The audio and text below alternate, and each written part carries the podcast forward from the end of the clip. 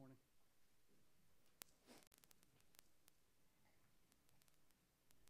We're going to read from Hebrews chapter 9, verses 1 through 10. It says, Now even the first covenant had regulations for worship and an earthly place of holiness. For a tent was prepared, the first section, in which were the lampstand and the table and the bread of the presence. It is called the holy place. Behind the second curtain was a second section called the most holy place, having the golden altar of incense and the ark of the covenant covered on all sides with gold, in which was a golden urn holding the manna and Aaron's staff that budded, and the tablets of the covenant. Above it were the cherubim, the glory overshadowing the mercy seat. Of these things we cannot now speak in detail. These preparations having thus been made, the priests go regularly, regularly into that first section, performing their ritual duties. But into the second, only the high priest goes, and he but once a year, and not without taking blood, which he offers for himself and for the unintentional sins of the people. By this, the Holy Spirit indicates that the way into the holy places is not yet opened as long as the first section is still standing, which is symbolic for the present age. According to this arrangement, gifts and sacrifices are offered that cannot perfect the conscience of the worshiper, but deal only with food and drink and various washings, regulations for the body imposed until the time of Reformation. You may be seated. All right, thank you so much for being here with us this morning. My name's Rodney, and I'm one of the pastors here. And I am just, yeah, it's incredibly, um, it's an incredible blessing to have so many visitors here with us on this special day when we recognize our children. Uh, one of the ways that we feel best to celebrate our ch- children is to hold in high regard the word through which their salvation, um, their hope is described.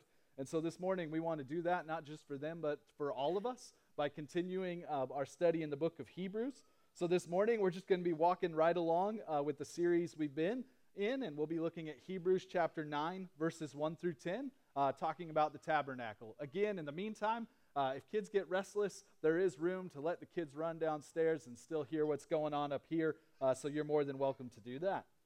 Uh, before we dive in, I do, uh, I did just want to reiterate um, if you had any questions about the announcements or uh, the meeting we're having this Wednesday, if you didn't receive that email, make sure to come see me. Um, by God's grace, you know, we have a lot to discuss regarding our building and future partnership opportunities. So we're looking forward to have everybody who considers this their church home at our meeting on Wednesday. This morning, though, we're in Hebrews chapter 9. And I want to start Hebrews chapter 9 by giving you a brief recap of where we've been the last couple weeks in Hebrews chapter 8. After weeks of discussing the superiority of the priesthood of Melchizedek, in chapter 8, the author declared the point of all of that. That point being that we have a superior high priest in Jesus Christ. And because he is a better high priest, he has brought forth a better covenant promise, that being the gospel, the truth that God so loved the world that he gave his only son to live a perfect life, to die a brutal death, so that though, for those who are his, there's no longer condemnation, but everlasting joy in Jesus. And God's people had clung to the old covenant as their only source of hope for generations. And so the original readers of the Hebrews, those who are hearing this for the first time, were understandably struggling with the concept of a superior covenant. It was causing a great deal of friction in the early church. And due to the weight of this issue, they had really been guilty of just avoiding considering it deeply, as the author of Hebrews pointed out earlier in the book. In chapter 9, the author continues to drag them along into the depths of the better promise, into the depths of the gospel that we have received through Jesus. And in verses 1 through 10, the, ina- the inadequacy of the old covenant is demonstrated through the earthly sanctuary, which is described in verses 1 through 10. I'll start by reading verses 1, 2, and 3.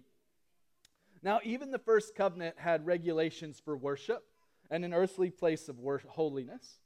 For a tent was prepared, the first section, in which were the lampstand and the table and the bread of the presence. It is called the holy place.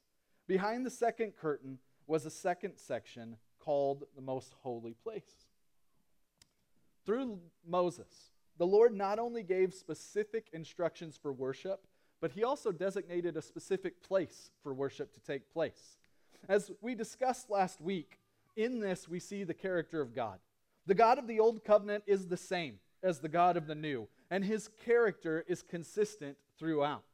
The grace that is so evident in the New Covenant is d- demonstrated in the Old through the Lord's patience and provision for a stubborn people that he has overlooked their stubbornness a million times. In the same way, the holy authority of God demonstrated in his specifications for the building of the temple demonstrates his authority in declaring himself the way, the truth, and the life. God is gracious all the way throughout redemptive history, and he is also holy all throughout redemptive history. Hebrews 9, the verses that Brandon read for you this morning, describes what's taking place in Exodus 25 through 30, where God tells the people of God how they are to worship. This stood in stark contrast to what was happening amongst the pagan neighbors of those in that day. They seemed to do as they pleased. Their gods were forever changing, and their worship seemed to ebb and flow based on whatever desire of the flesh they wanted to incorporate in the moment. Which sounds a good deal like today in many ways. But this would not be so for Israel. God set the parameters, both in the acts and in the location where they would be carried out. These acts would be carried out in the tabernacle built to his specifications. As we discussed last week, the point of the tabernacle was not the shadow it cast, but the form which it represented, which we will focus on today. First, we'll start by looking at this tent, and I'll be brief on this as I know we have much to do. For a tent was prepared. The tabernacle was a tent that was 45 feet long and 15 feet wide and 15 feet high. It was that specific. And the tent was divided into two rooms. The larger room, which was described as the first section, was 15 feet by 30 feet, and it is called here in Scripture the holy place. And in the holy place, scripture, the scripture we just read tells us there was a lampstand. And this is where the lamps of the tabernacle set. We don't know the exact size of these lamps, but the lampstand was made of pure gold, and it provided the only light for the entirety of the tabernacle. Beside the lampstand, there was a table, which was made of wood and covered with gold. It was three feet long, one and a half feet wide, and two feet three inches high. It held 12 loaves of bread on it that was called the showbread. And each loaf of bread represented God's fellowship with the 12 tribes of Israel. And within their sanctuary, there was a veil, a thick, elaborate curtain. And it separated the holy place from the Holy of Holies, from the deep inner beings of the temple. This was a smaller room that was 15 feet by 15 feet, and it is where God chose to dwell during this season in redemptive history. This second section, the Holy of Holies, is described in verses 4 and 5, where it says this having the golden altar of incense and the ark of the covenant covered on all sides with gold, in which was a golden urn holding the manna, and Aaron's staff that budded, and the tablets of the covenant. Above it were the cherubim of glory, overshadowing the mercy seat. Of these things we cannot now speak in detail. Within the Holy of Holies, it's described as there's a golden altar of incense. This, again, was made with wood that was overlaid with gold and it stood at the veil before the Holy of Holies. It was used to burn incense. And within the Holy of Holies was the Ark of the Covenant. This was a, a chest, once again, made with wood, covered in gold, and it had rings for poles at its side to carry it without touching the ark itself because the very presence of God was being so powerful, so profound that you couldn't even touch it directly, but you held these poles at the side. And inside this chest, the Ark of the Covenant, that says contained the golden pot that had the manna, it contained Aaron's rod, and it contained the tablets of the covenant. I don't, I'm not going to go too far into all these details, but these three things, being within the Ark of the Covenant, are specific and intentional and worthy of considering. The manna reminded Israel of God's provision and of their ungratefulness. Aaron's rod was inside because it reminded Israel of their rebellion and of God's absolute authority. And the tablets of the covenant reminded Israel of their failure to keep the Ten Commandments and the rest of the law. And then there was the mercy seat. This was essentially the lid for the Ark of the Covenant, and it was made with the designs of the cherubim upon it. The cherubim were heavenly creatures who God gave specific tasks, and in this case, they guarded the very presence of the Lord in the Holy of Holies, we see a marvelous description of the mercy of our God. Our God is not bound by time or space, Yet, for the good of his people, here he chose to be confined to both this time and this space. He knew that only his presence could give the people the strength and confidence needed to move forward toward the promised land. And so he chose to dwell in their presence in essentially this studio apartment of God's grace. In this way, God foreshadowed the greater sacrifice he would soon make for his people on the cross, choosing to constrain himself, to humble himself, in order that he might be amongst the people whom he loved. For as God looked down into the ark, he saw the symbols of Israel's sin rebellion and failure to honor and obey him. That's what the items within the ark were meant to portray. And yet, when the blood of the sacrifice, which we have talked about a good deal, was sprinkled upon it on the Day of Atonement, he saw the blood of Jesus at Calvary. He knew that a better priest was coming to usher in a better promise. The superiority of this better priest, which we have talked so much about, is once again demonstrated in verses 6 and 7. These preparations, having thus been made, the priests go regularly into the first section, performing their ritual duties.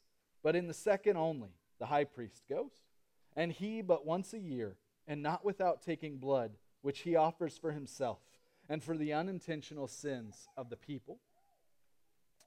Regular sin offerings and sacrifices were made to atone for sin. But on the Day of Atonement, things were different. The Day of Atonement was a time to acknowledge and beg God's mercy for the unintentional sins of the people. When we consider our need for a perfectly holy God, we can barely scratch the surface of how deep that need actually goes. Even the Christian who is mature in his awareness of sin and his own brokenness cannot fathom the full depths of it. Some sins are blatant and obvious, and to take part in them is shameful and offensive to God. Yet some sins are not even recognized by us. Believe it or not, some things we believe to be right, we will one day discover were in fact not right. And on the Day of Atonement, these unintentional sins, the pro- uh, uh, sacrifice was put forward on behalf of them. In His grace, God made a way to atone for these sins while the people awaited the Messiah, the perfect priest. And this means that was through the tabernacle. But the thing about the tabernacle was, and I think you've probably picked up on this by now, is that everything had to be just right. And God could only be approached in atonement once a year. And not just any of the priests could go for, through, but only this one high priest. And before that one high priest could go, he also had to offer a sacrifice for himself because he was imperfect. In other words, in other words, in this earthly period of history, in this early time, let's just be honest, like as you're reading this, in this really strange time in the history of God's people, the way to God was very limited. It was very limited. His presence was sealed off behind the curtain.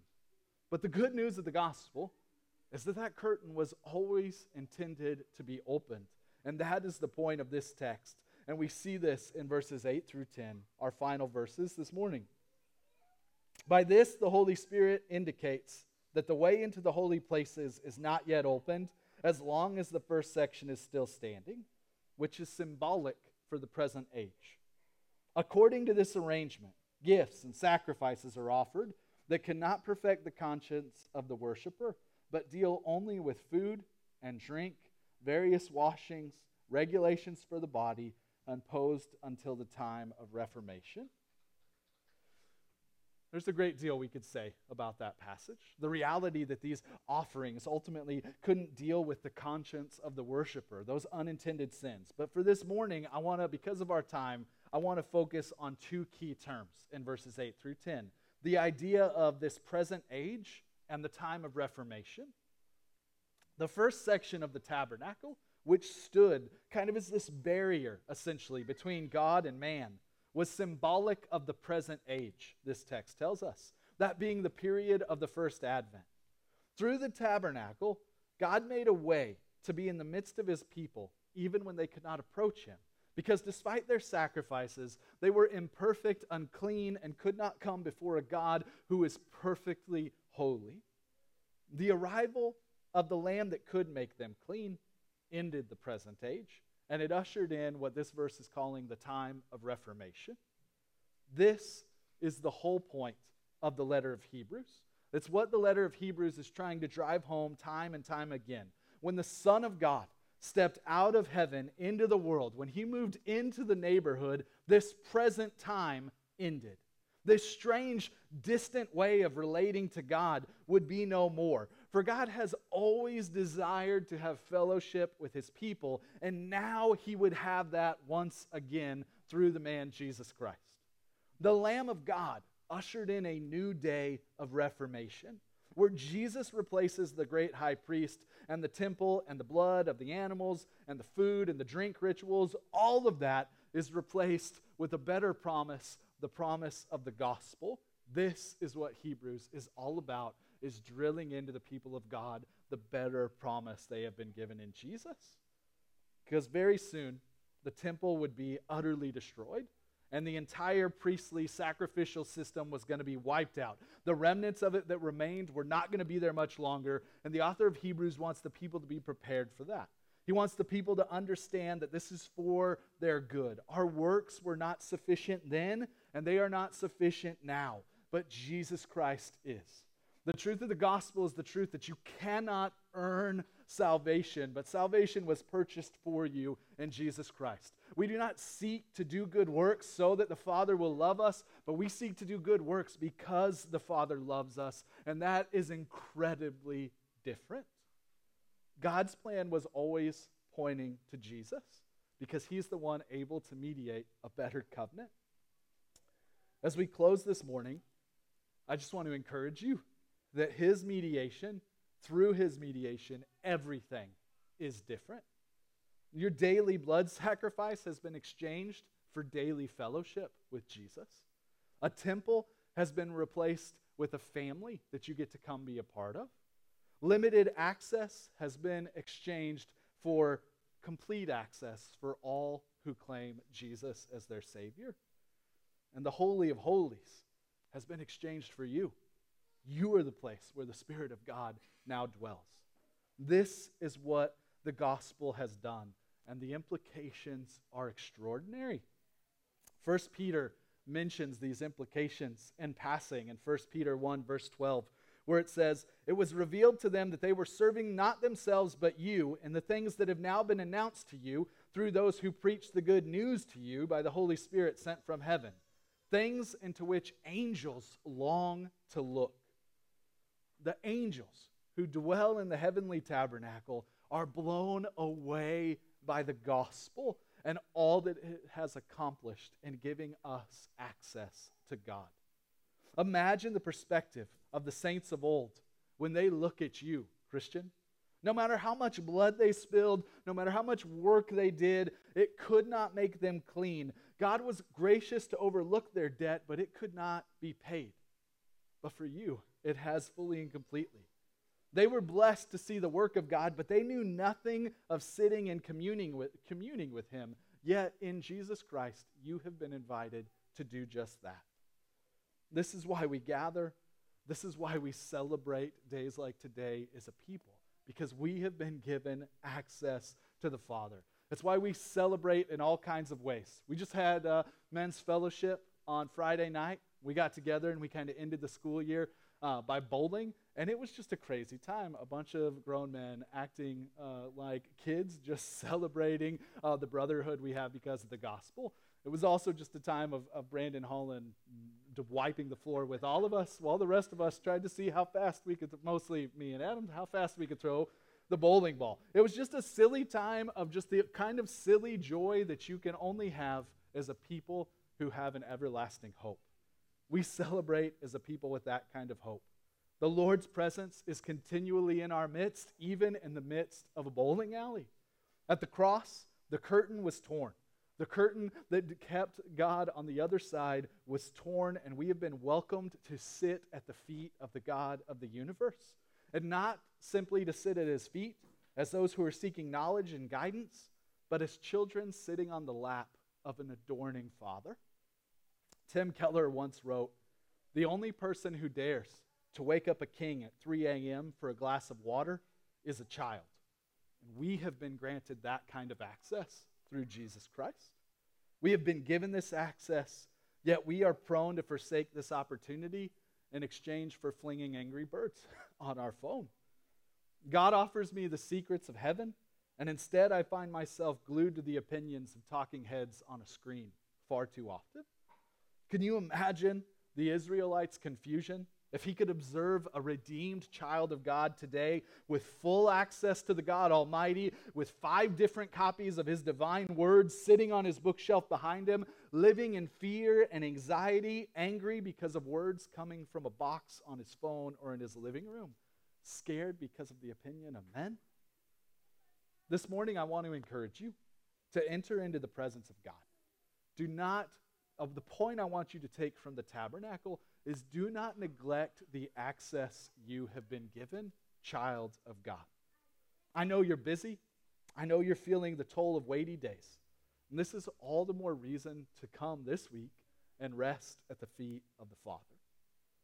It's easy at this stage of life to use uh, lack of time as an excuse to not be with God.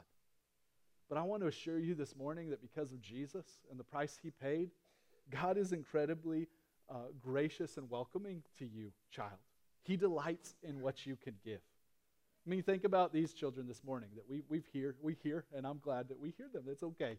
Um, think about them. What if, if when your child comes to you and he only has a minute just to sit down and tell you a story that doesn't even make sense? Are you, is that not enough? Of course it's enough. You're grateful for that moment you have with that child. When my daughter brings me the creation that she made, the gift that she made for me, which is some culmination of tape and glue and a bunch of stuff she stuck together, what an incredible gift that is that I would never turn away. So, God invites you to give what you can. To give anything is better than nothing. The Bible is full of those who gave what they could. A young shepherd only had two stones. A boy graciously offered Jesus the few loaves of bread that he had. And Peter tells a lame beggar, I have no money, but I have Jesus. And the giant falls, the crowds are fed, and the beggar leaps to his feet. The Lord has given you everything in Jesus, your great high priest. In exchange, he asks for what you have.